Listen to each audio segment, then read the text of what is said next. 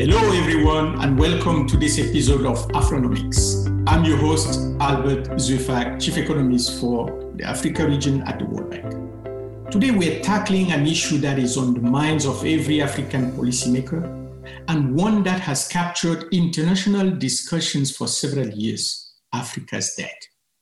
Debt in itself is not a bad thing. Debt can actually be an incredibly useful tool for governments when managed transparently and correctly, and when it is used to fund investment that pay off in the long run. Debt can fill important funding gaps that development assistance and domestic revenue mobilization alone cannot. But several countries across the world and in Africa found themselves in a vicious cycle of debt, effectively mortgaging their people's future by agreeing to riskier and less transparent terms that hold their fiscal space hostage. Civil society groups in many places have rightly become increasingly vocal in opposition to borrowing for large projects, advocating for more prudent spending and greater transparency.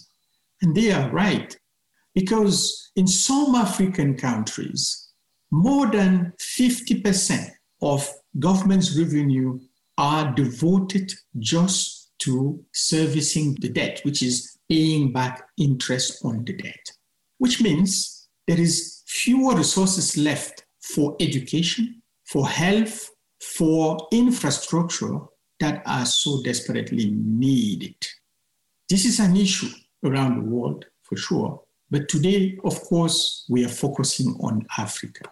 I'm honored to welcome Carmen Reinhart, the World Bank Group's chief economist and an expert on global debt, to discuss this and more. Welcome, Carmen. Thank you, Albert. Thank you. It's a pleasure. So, Carmen, it's wonderful to have you on Afronomics. And, and you know, this issue of debt is one you have explored at, you know, at, you know, for, for a long time. I'll start by asking you, uh, Carmen, how do you assess the debt situation in African countries? And how does it compare with the rest of the world? So, Albert, before I I do that, let me just say I I think the interest on debt is also driven by the fact that debt crises, debt problems are so correlated with so many other things that we care about.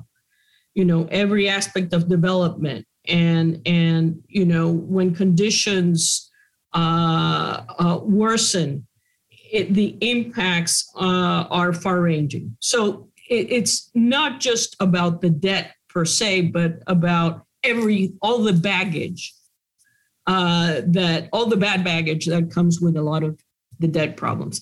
But to, to get to your point uh, or your question, you know, first of all, let me put the African context a little bit in perspective. Um, the first point is a more general point about Africa. The second one that I want to emphasize is heterogeneity, right? I mean, we can't talk about African debt as a single, you know, it, it, the, the situation is is is the, the range of vulnerability is is is large. Um, from the countries that are already in debt distress to those that are still, you know, considered low low risk. So so heter- keep heterogeneity in mind.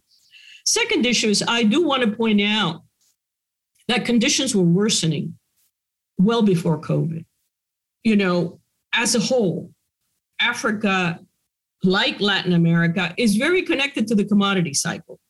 And when commodity prices began to really plummet in 2015, uh, revenues started to suffer, hard currency uh, started to become more scarce, and the the the the prosperous years that we had in the prior decade began to really be challenged. Then enter COVID. Uh, and so, on top of what was already an increasingly uh, frail situation for many countries, uh, you have us exactly as you mentioned the the, the COVID shock. Uh, if you look, let's start with output. Let's start with GDP. The COVID crisis had the most synchronous decline in per capita GDPs that we've seen. This is not a seat of the pants statement from the 1900s onward. Um, worse than the Depression, more synchronous than the 1980s. So it's a major shock uh, on already, as I said, a more frail environment. So we cannot underestimate. Uh, as you rightly point out, this is a big issue.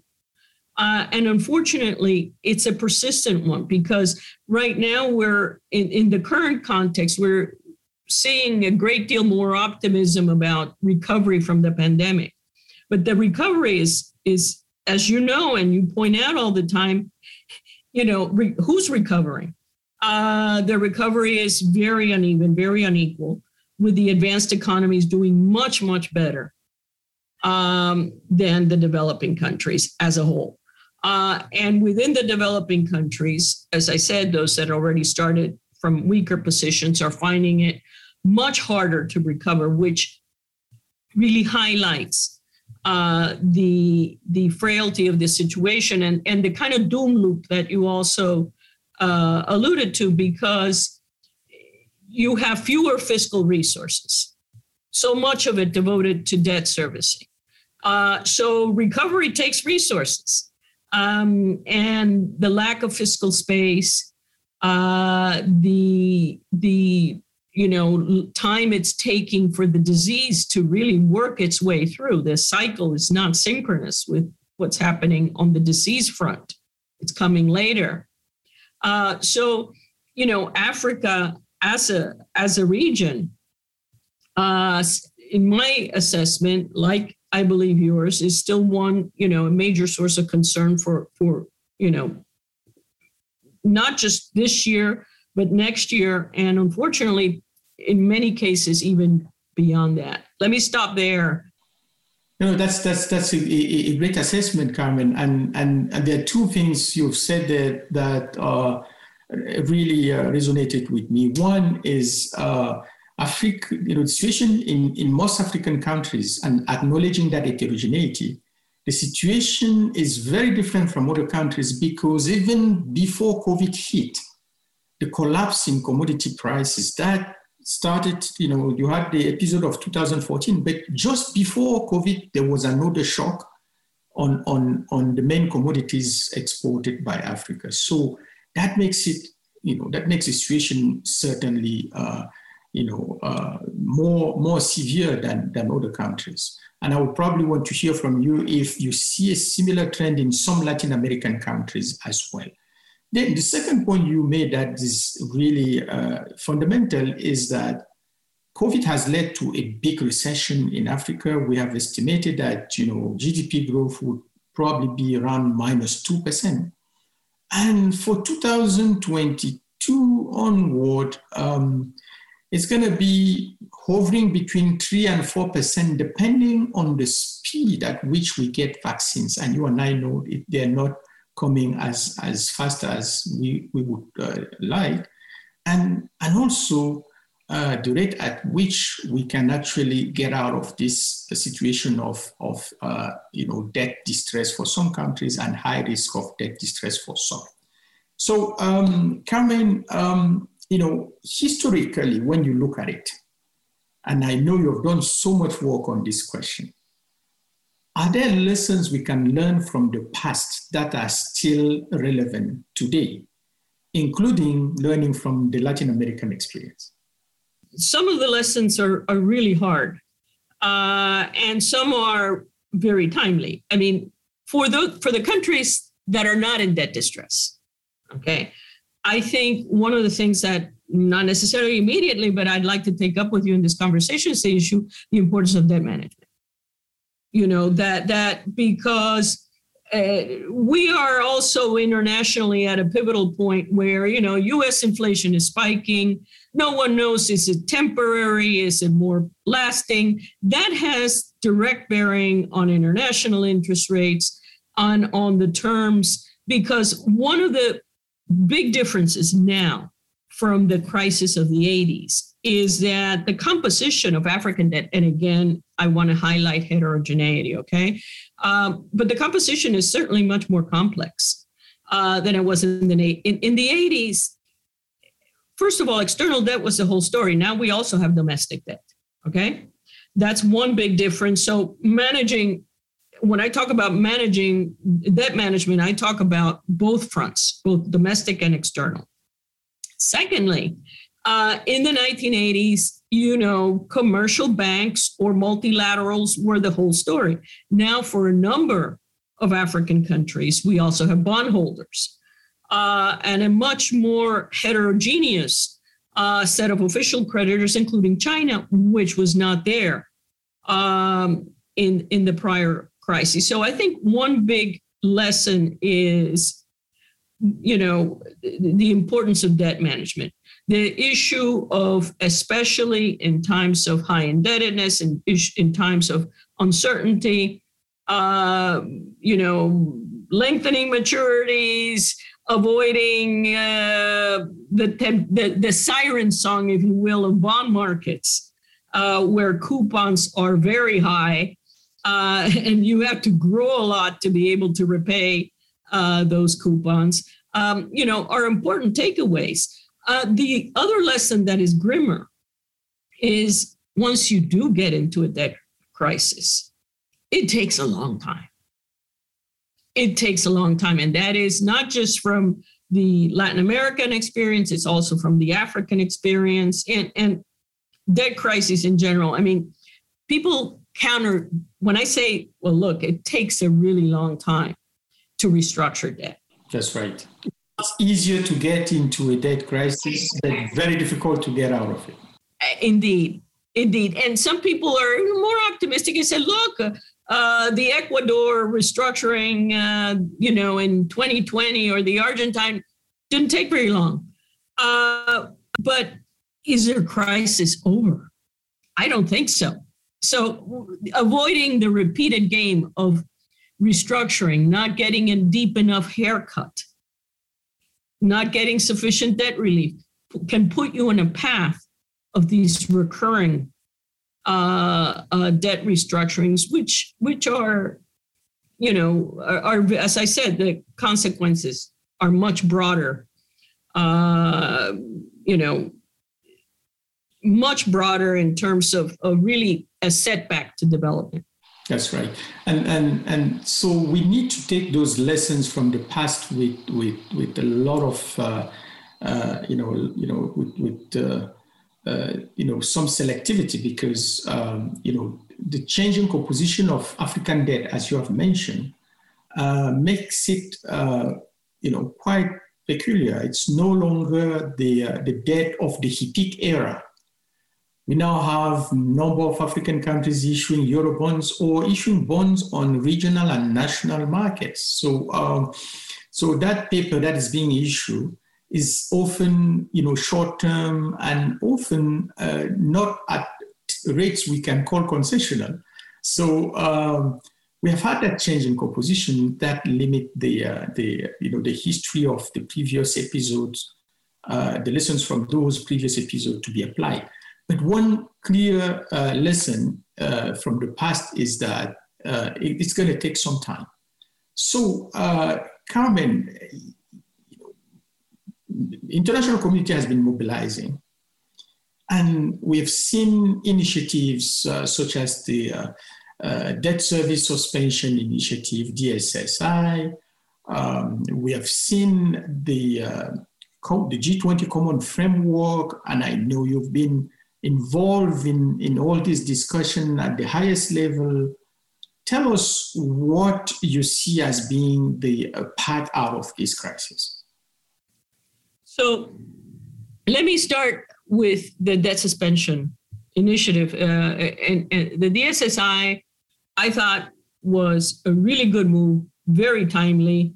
Um, you know, the fact that in the midst of a, of a pandemic, in the midst of emergency that some of the debt servicing could be redirected to more emergency needs uh, is certainly right right issue, right time. Okay. The problem is, in the end, it was somewhat more disappointing.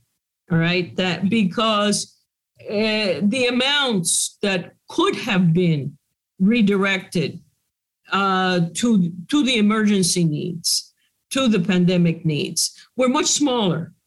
Uh, they were much smaller because the private sector did not participate, because uh, countries understandably became concerned that if they did participate, uh, they would be downgraded uh, by the credit rating agencies and that it may trigger all kinds of cross default clauses.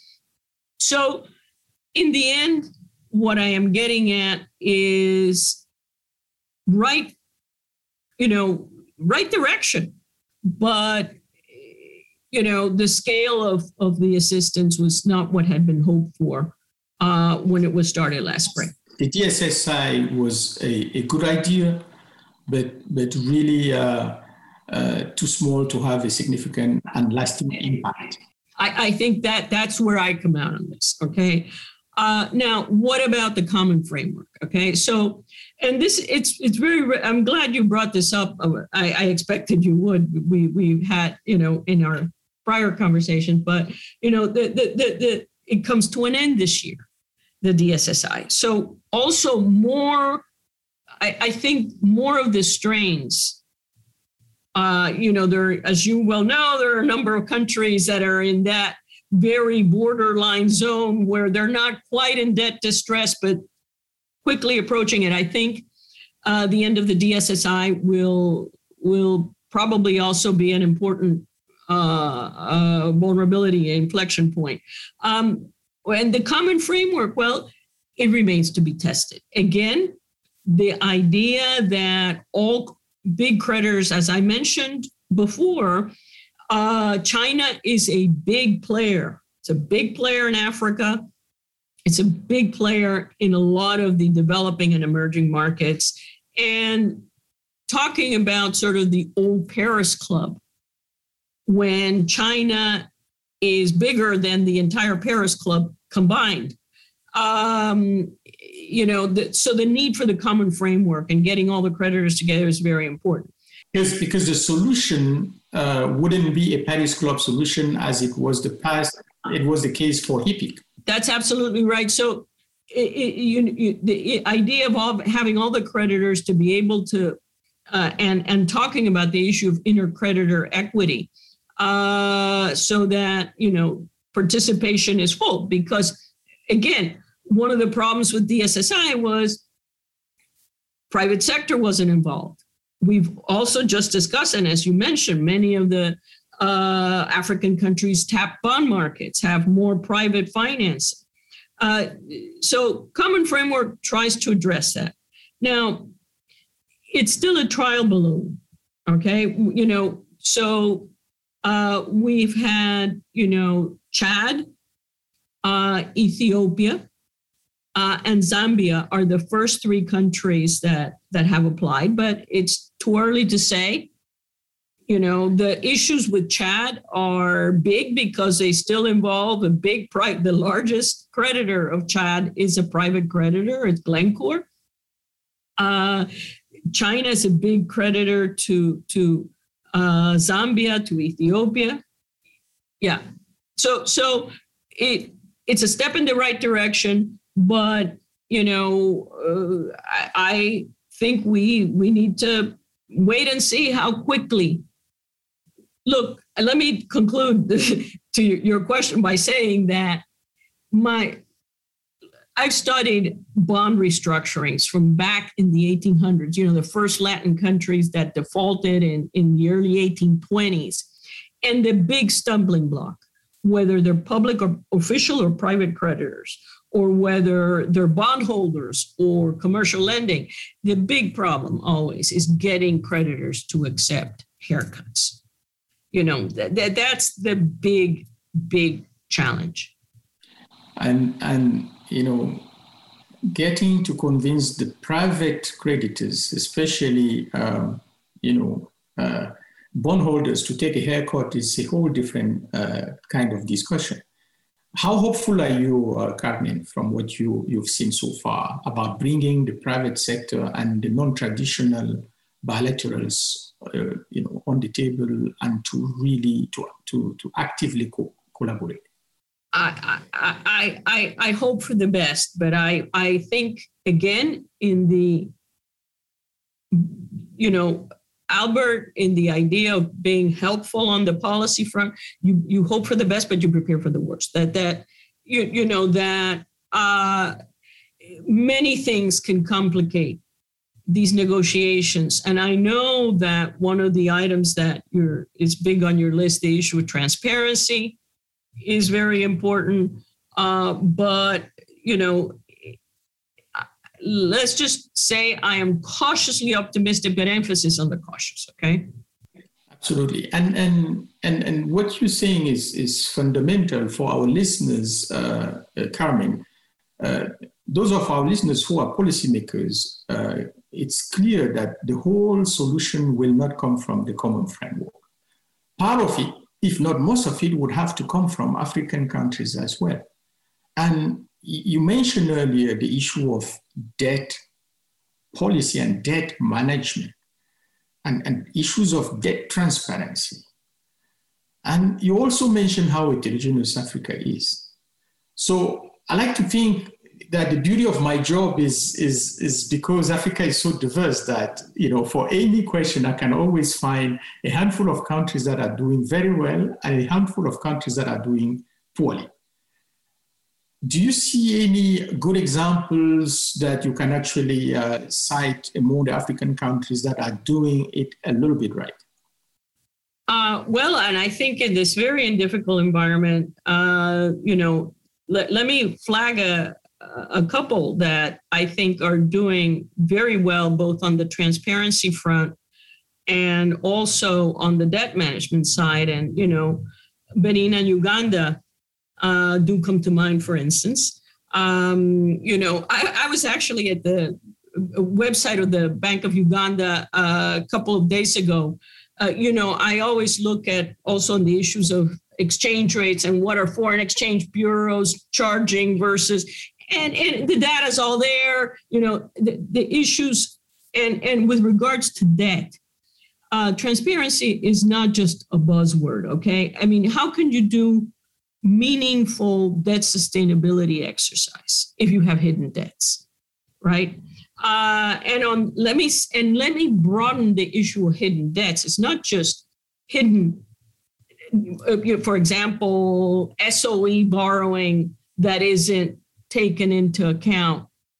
You know, the state-owned enterprises were big borrowers during the boom, during the last commodity boom uh, in many countries. Um, uh, borrowing, some of the borrowing from China is not recorded. Uh, and importantly, you know, domestic debt uh, is is also and domestic arrears are issues where a lot of transparency is needed. But you know, in the case of Benin, I was I had the pleasure of being with the minister um, uh, a, a, few weeks back, and it was really just so sensible to hear about lengthening maturities uh, avoiding some of the issues that I was highlighting earlier of, you know, going down the siren song of, you know, borrowing at very high interest rates. Uh, so the balance between uh, multilateral borrowing and private borrowing, you know, and private borrowing, uh, it, it, it was very, uh, it was really, you know, very uh, important to hear that in a in a time of crisis, so much caution, because I think caution is the right, you know, so much caution on on the debt management front uh, was uh, ha, what was practiced. So so you always do. That's why I emphasize the issue of heterogeneity so much. That's right, and and you know that point is is, is fundamental, Carmen. Transparency is not just a, a, a buzzword because um, there is actually a dimension, a, a, um, you know, there is there is um, a, situation where countries can actually benefit from transparency, uh, my colleague Kubota and I have this paper where we show that when countries are more transparent in their data and, and, and in, in their debt management, uh, they lower uh, the, uh, the interest rate on, on their borrowing. I am familiar with it. I'm a big fan of that. Yes, I've cited it a few times. So, so, so yeah. you know, there is a strong interest for countries to actually be transparent. It's not just uh, because someone is asking them to do. The second thing I, you know, I'm taking out of you, your answers here, Carmen, is that uh, transparency is, is about a number of uh, areas. It's about data availability and accessibility. You have some, you have countries that do have the data, but the public at large cannot access them. The second is to also, uh, you know, uh, have those uh, annual borrowing plans, for example, that are shared by you know the government and, and the public can actually question them or the parliament can question those annual borrowing plans. That's part of uh, you know transparency debt transparency. And and it, it's also about you know um, information about the recently contracted uh, loans. You know um, it is important for the public and, and, for the citizens to know at what rate the, the, government is borrowing because it's mortgaging their future. Indeed. So, Indeed. all those elements really are uh, critical, and uh, you know our, our governments need to uh, really f- focus uh, squarely on on improving those because there is a payoff for uh, for our countries. And this brings me to another point you mentioned uh, credit rating agencies have been, uh, you know, one of the reasons why some African countries were reluctant to uh, participate in the DSSI. So, um, what do you see as a way to engage uh, more productively with, with credit rating agencies? Well, Albert, I, I do think you, you know, I, I couldn't agree with you more on the, the, the, the and and I, I I am familiar with your work. I think the issue, you know, your your work on borrowing costs. I mean, that's direct. If you look at credit ratings and spreads, they're importantly uh, uh, they importantly correlate. I mean, you might have short run discrepancies, but the, the two things definitely correlate. So the, the transparency does have payoffs for for credit ratings as well. Um, now, uh, I, I, I would highlight that unfortunately, like capital markets, credit ratings are also pro-cyclical. So, you know, in bad times, the probability of downgrades right just it's high you know uh, and and it's very interesting albert because if you look back at the global financial crisis of 2008, 2009, which was called global, but it was really an advanced economy issue, was about a dozen advanced economies that had banking problems and, and housing bubbles. Um, emerging market credit ratings and in Africa's credit ratings on the whole, after that, were, you know, on the rise. Uh, and and indeed, you had more convergence because actually advanced economies were getting proportionally more downgrades. This has been reversed during COVID, and for some of the reasons that you also mentioned that, and and also the ones I alluded to earlier that you had a really bad shock coming already on what were more frail fundamentals. So, I think uh, the, the the strategy you lay out about uh, transparency also in, in, in budgets and spending plans, much more beyond just the immediate debt data. Is it's not going to solve the credit rating problem, okay? But it certainly moves in the you know in the right direction. Right, right.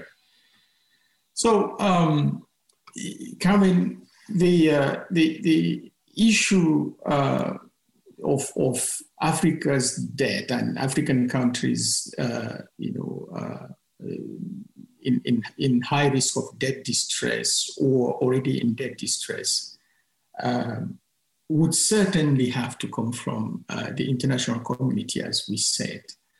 Uh, but, but more important question is, uh, and this is a question that we generally don't like to, to, to, to, to, to, I mean, policymakers don't like to hear the question, but I think it, it deserves uh, some discussion. What was the debt used for? Is a question. How were public investment management processes, uh, you know, um, do you see, uh, you know, improving public investment management as, as, as, as one of the ways to, uh, to exist this situation? And where are, how, where are other, uh, you know, paths that you can point to? You know, Albert, this is a very deep question that you're asking. Okay. It's a very deep question because it's the recurring eternal question through history that you know, the seeds of debt problems are sown not during the bad times, but during the good times. You, you know, this is when countries have access, when creditors are so willing to lend, when things are going good. And that is when countries, very often governments, get careless in terms of extrapolating and thinking that if you think you're commodity prices are going to remain high for forever and and and your income therefore is going to reflect that uh, the tendency to overspend. And when i say overspend i also mean you know in the end uh, the issue you raise about uh, the, the, the the productivity of investment you know is this the kind of investment that leads to long longer term growth um, it's a very mixed bag. Okay, uh, you know there are there are legacy ones that you know there are certain infrastructure projects that you say okay over the short run it's not going to help you solve the debt problems but there is a legacy that the infrastructure uh, was significantly improved uh, and that lasts you know that that outlasts even the debt crisis okay uh, but but the problem is uh, there there also is a lot of investment, and I put it on quotes uh, that ends up being consumption because of a very unproductive uh, and expensive uh, you know nature, and so it's a very mixed bag. I, I can't say that you know. Um, I think in Africa you have as you as one did in in in in uh, you know in the run up to the 1980s crisis a, a mixed bag of both one of the reasons why some of the asian countries came out faster of the 1980s crisis than africa or latin america had to do actually with you know some of the studies show that that they number one uh, had, you know, less successes on on unproductive investment. Not that there wasn't any; there was plenty of evidence of that as well. But and number two, that it's important to keep infrastructure maintenance even in bad times, so that in one lesson you asked me earlier on lessons, uh, a, there's you know an interesting earlier paper from one of my co-authors, uh, uh, Kaminsky, I basically argued that one of the reasons why Asia did better than the other regions was also when it came time to tightening the belt and and doing you know the the kind of budget uh, reshuffling that and and tightening uh, budgets. Um, investment wasn't the only thing that suffered you know that you know the, the importance that the adjustment was more distributed. Uh, and it wasn't investment wasn't just the adjustment factor that you cut entirely because that that has really medium term consequences for growth so it's important to to keep that in mind that that it's one of the things that you can cut quicker investment. That's exactly right. Yeah, the, the temptation is great. Temptation is great, yeah. but it's important to keep in mind that it's also uh, counterproductive from a you know medium term perspective. No, that's absolutely right, and and you know even in the midst of the crisis, we need to make sure um, all the fiscal adjustment it's not made on the back of investment alone and, and we need to continue maintaining those infrastructures that would allow us to grow faster because there is no better solution to really addressing the debt crisis than growing faster. So, so this is going to be it's going to be uh, a big challenge as we, we, we continue to struggle with with, with COVID um, and and with this recovery uh, years, uh, Carmen. What is going to be really critical is to see how uh, we bring in uh, the civil society as well uh, to uh, to help in, in in ensuring that transparency and accountability that are key to any good debt management policies. So, and, and that's where I'm going to ask you maybe uh, you know one last question, which is um, you know why should this discussion matter to the average citizen in Africa? look, Albert, I, I, tried to make the point very early on that this is not just about debt, right? That that debt servicing difficulties, debt problems become the problem for the average person because budgets are tightened, uh, spending becomes more skewed towards debt servicing. Uh, so what governments spend on education, on you know social safety nets, uh, on environmental, and and all the things that the average citizen you know um, is is affected uh, are intimately connected with the fiscal strength or lack thereof uh, of their government. And then I would add another one, uh, Albert, that we haven't even touched. You know, debt problems don't travel alone. Usually, inflation goes hand in hand with uh, debt problems because as external finance dries up, governments turn more inward and rely more on the inflation finance. Inflation is a very regressive tax. Uh, you know, you see it in food prices. Uh, use the average person is is affected intimately. Uh, their purchasing power, their well-being is, you know, affected in so many ways. Uh, and so, you know, it's debt crises don't travel alone. You know, there are all other kinds of hosts of problems it brings on that have big social, big social consequences. Absolutely right, Carmen. Um, you know, debt problems don't travel alone. I like that that line. They don't travel alone. Uh, they affect household through uh, inflation, but they also affect uh, you know firms and, and private sector through the debt overhang and the uh, the risk of uh, higher taxation, which definitely affects the bottom line of of uh, private investors that we desperately need to actually drive Absolutely. I'm glad you brought that up, Albert, you know, because they also, you know, I, I, I've been looking, you know, at some of the, uh, which is quite understandable, you know, the early numbers on the allocation of credit.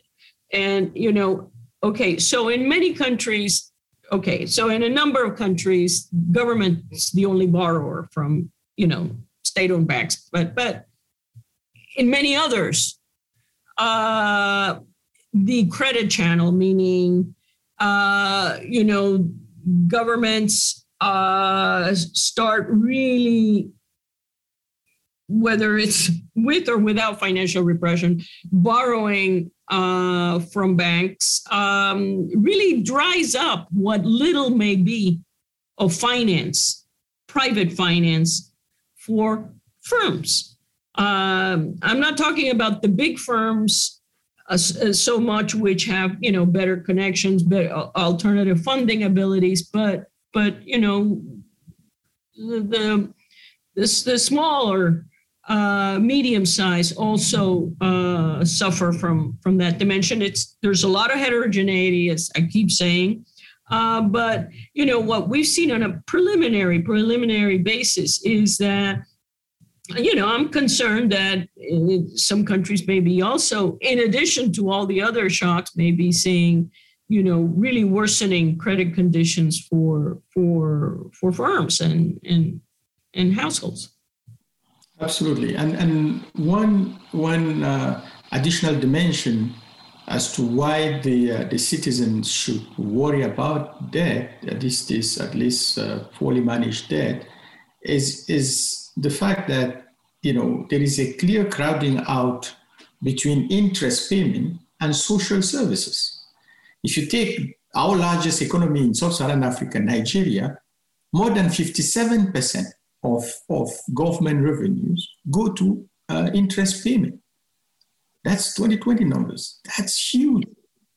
Yeah, no, that that uh, I, I I have to say I was pretty shocked when I when I saw those numbers. Now, uh, one thing we have so much to talk about, but one thing that I think lies ahead for many countries is also revenue mobilization, and starting with Nigeria, also domestic uh, revenue mobilization, because you know if you look at uh, revenue as a share of, of GDP it, in many countries has had declined again. Uh, and so I think that I think that is I think that's part of the COVID aftermath. On, on that note, we will end this conversation. But but uh, you know, before I would like to highlight uh, Carmen that you know, revenue mobilization is extremely important, especially in countries like Nigeria, where it's, it's dramatically below the average of sub-Saharan African countries, which is already quite low, it's less than 40%.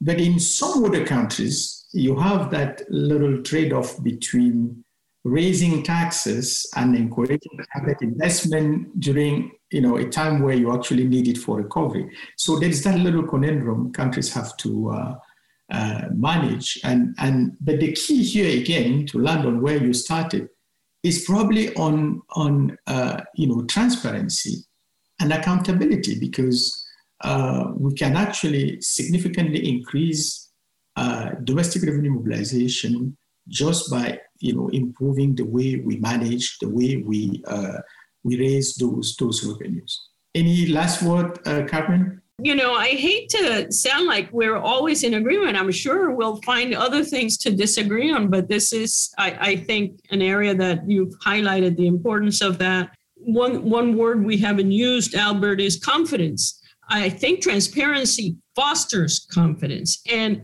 suffering from lack of confidence, lack of confidence in the government, lack of confidence in the currency, we know the outcomes. The outcomes are capital flight, the tax avoidance, and a great many other things that are counterproductive. So transparency, I would highlight also is a builder of confidence. Thank you so much, Carmen, for sharing your insight with our listeners. A lot of work to do on all sides to manage that more effectively in the long run across African countries. A reminder to our listeners you can find our podcast episode at worldbank.org slash afronomics.